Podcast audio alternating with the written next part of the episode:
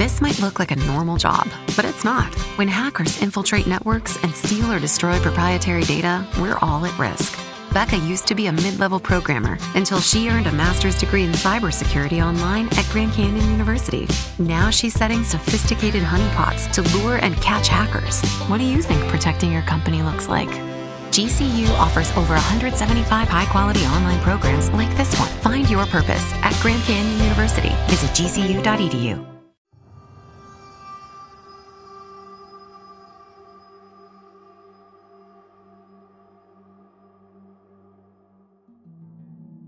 This is Indian Noir. You're listening to Season 2, Episode 8 of Fear FM.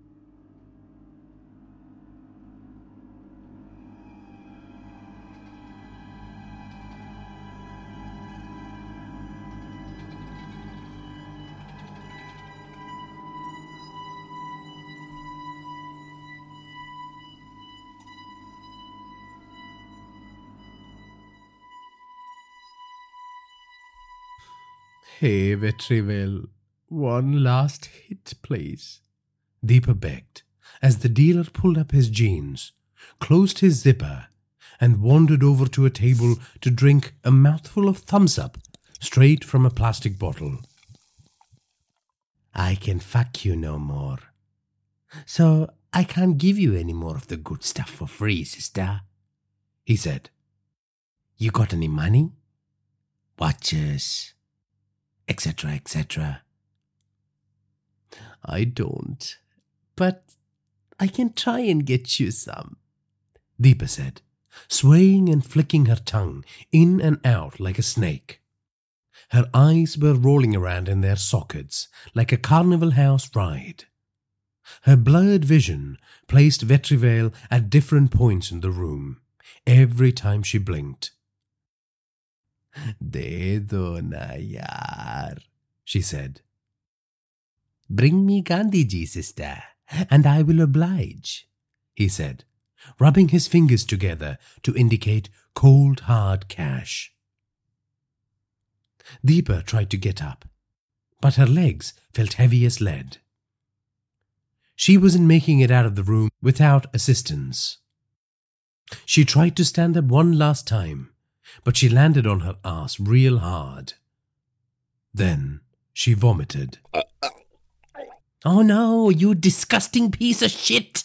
Ah, look at what you've done to my den, Vetrivel said. He grabbed Deepa's clothes from the floor and helped her up at the same time.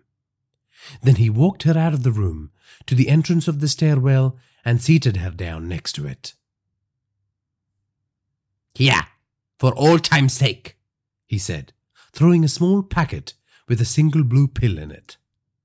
Thanks, thanks, Deepa said as she opened the packet and popped the pill onto her vomit coated tongue.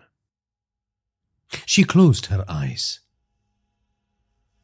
A doorway had opened in another dimension that took her far away from the filthy floor and her naked body. A doorway opened by the drugs she had just consumed. Here, in another plane of reality, was a new home for little Miss Deepa,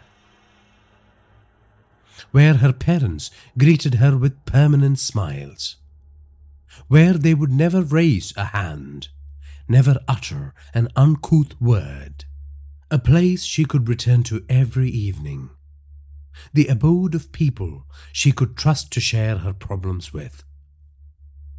It had light blue walls and blossoming spring flowers on its ceilings, and the floor was the azure, transparent, shallow surface of the ocean in Lakshadweep. Her parents played an Udit Narayan song on the Sony cassette player deck, and together they danced hand in hand. Bliss.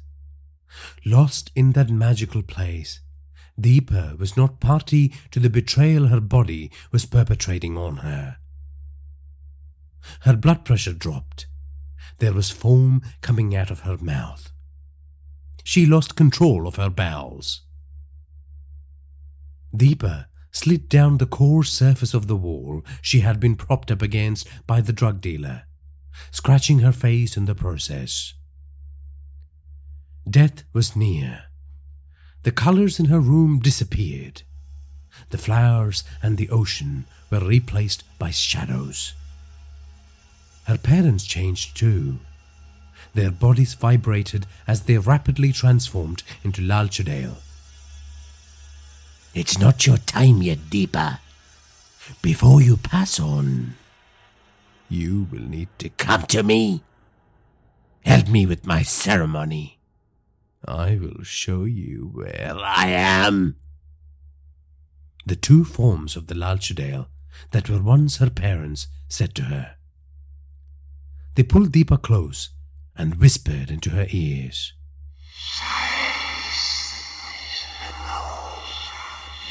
Once they were done, they let go of her and walked backwards till they merged with the darkness in Deepa's imaginary home. Your death will be by my hands, Deepa. Deepa! Deepa! Deepa! Deepa? Deepa! Deepa! Anjali said as she shook her friend who had overdosed. She slapped her across the cheek several times, trying to get her to wake up. Anjali had spent the last half an hour searching the dodgy corridors and the stairways of the building for her friend. And when she finally chanced on Deepa's terrible plight, she immediately placed a call for an ambulance and was now doing her best to prevent her from slipping into oblivion. I am not losing you, Anjali said. I am not losing one more person. I refuse to.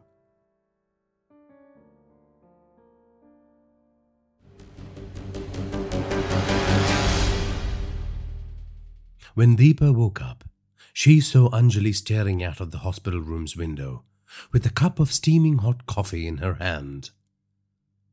Hey, Deepa said feebly. Anjali placed her coffee on a table and approached Deepa. You have been coming in and out of mini beauty sleeps. Are you finally here? Awake? Anjali said. How many days? Deepa asked. Three, Anjali replied. And yes, you were this close to death, Anjali said, displaying a narrow space between her thumb and her forefinger. Thanks for looking after me. Why, though? I thought you wanted me to get away from your life, Deepa said. Because I need some answers from you, Anjali said. Deepa looked disappointed. I don't know if you're ready to talk about it, Anjali said. Lal Lalchadale, Deepa said. Anjali nodded. Why would I? You're not my friend. Why would I choose to help you? Oh, wait! Now I am indebted to you because you saved my life. And I need to repay the debt with answers, Deepa said. I was a good friend to you. I was always a dear friend to you. Till you screwed me over before my university admissions. I gave you some of the money my parents had saved for my fees. I thought you were going to use it to go to that rehab clinic in Noida. Instead, I find that you blew it on heroin and weed. And do you remember what you said when I confronted you about it? Anjali said. Deepa hung her head in shame. You told me you were setting an example for me, saving me from the drudgery of doing what my parents wanted me to do. You disrespected me and my parents. My parents had worked their ass off for that money. I decided that you had broken my trust for the last time, Anjali said. A single drop of tear travelled down Deepa's left cheek. That was when I decided you were not my friend anymore. And yes, I saved you because I need you to now help me deal with this Lal Chudail business. That is what you wanted, right? for me to believe you. Here I am. I believe you. I believe the Lal has something to do with the disappearance of all these teen girls, including my niece. Anjali said. Deepa whimpered and wiped her tears. Anjali sat on Deepa's bed and pointed a finger at her. But for us to find these girls, I need you to stay off the drugs. Can you do it? Anjali asked. Deepa nodded. We might not be friends, but I expect you to be a good partner. Lives depend on it, Anjali said. Yes, yes, I will. I am a good person. I want to do something useful with my life, Deepa said. Anjali got up from the bed and walked towards a painting on the wall. It was a cheap dollar shop frame featuring a bad watercolor illustration of a forest at dusk, an essential feature of hospital rooms around the world. I have been seeing her horrible face, Anjali said. And seeing my. Her words got caught in her throat. She wants us to go to her, Deepa said. Why? Anjali said, turning around. She keeps talking about a ceremony, Deepa said. This has something to do with Seema, doesn't it? You were right the whole time. She took her all those years ago, just like she took my niece. Anjali said, placing a hand on her forehead, like she was dealing with a dreadful migraine. I know how to find her. She told me, Deepa said. Anjali looked at her with a horrified expression. But first we must go somewhere and convince someone to come along, Deepa said. In the corner of the painting on the wall, a tiny new painted figure appeared, barely noticeable to the casual observer. A figure dressed in red, standing underneath the golden orange and green foliage. Its face was half beautiful and half rotten and it featured a look of delirious joy.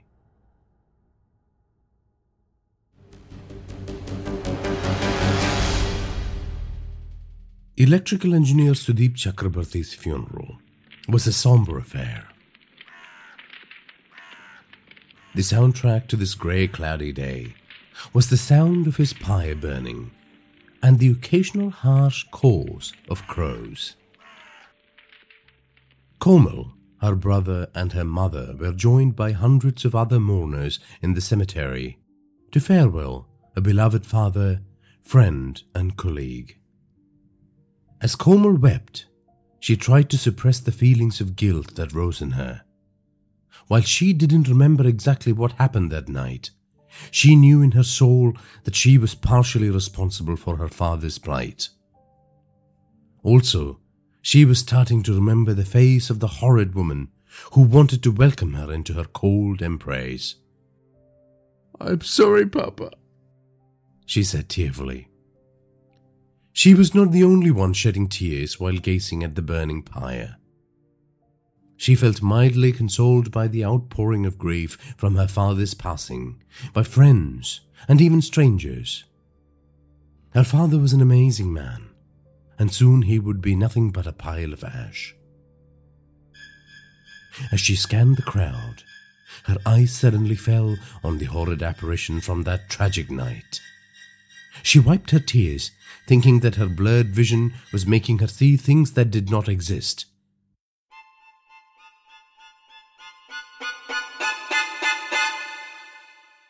But she was wrong.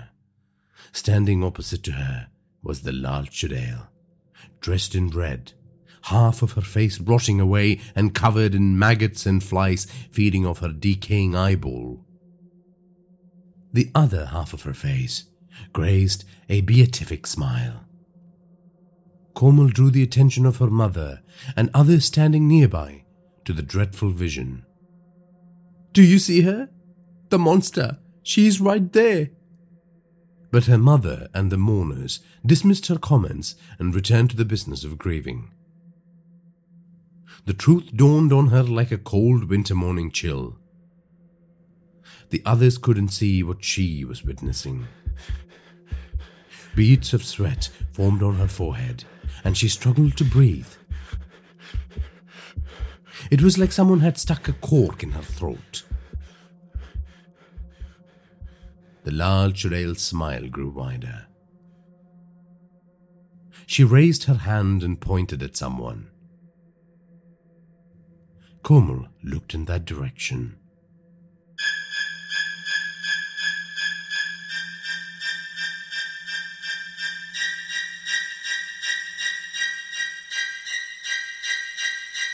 The evil incarnate was pointing at her innocent brother. Her intentions were clear. If Komal didn't go with her, her brother would be the next one to meet with a dreadful accident. Komal looked around at the grieving throng of humanity. Then she looked at her weeping family. This can't happen again. Not to the ones she loved. The Lal nodded. Komal, undetected by her wailing mother, slipped away, squeezed through the sea of mourners, and walked towards the cemetery gates, where the woman in red waited patiently.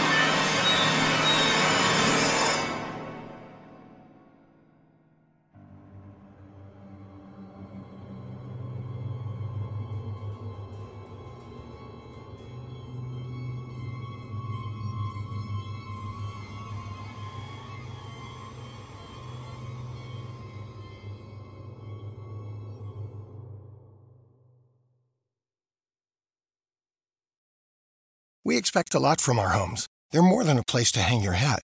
They're where you try your hand at gardening and new recipes, rest and recharge, work and play. And that's why at Home Advisor, we're committed to keeping your home up and running. Whether you need to repair an overloaded appliance or you're looking to create a backyard retreat worthy of a summer staycation, use the Home Advisor app, day or night, and we'll find a local pro to get the job done right. Whatever you need, we'll do everything to fix your everything. Download the Home Advisor app today to get started.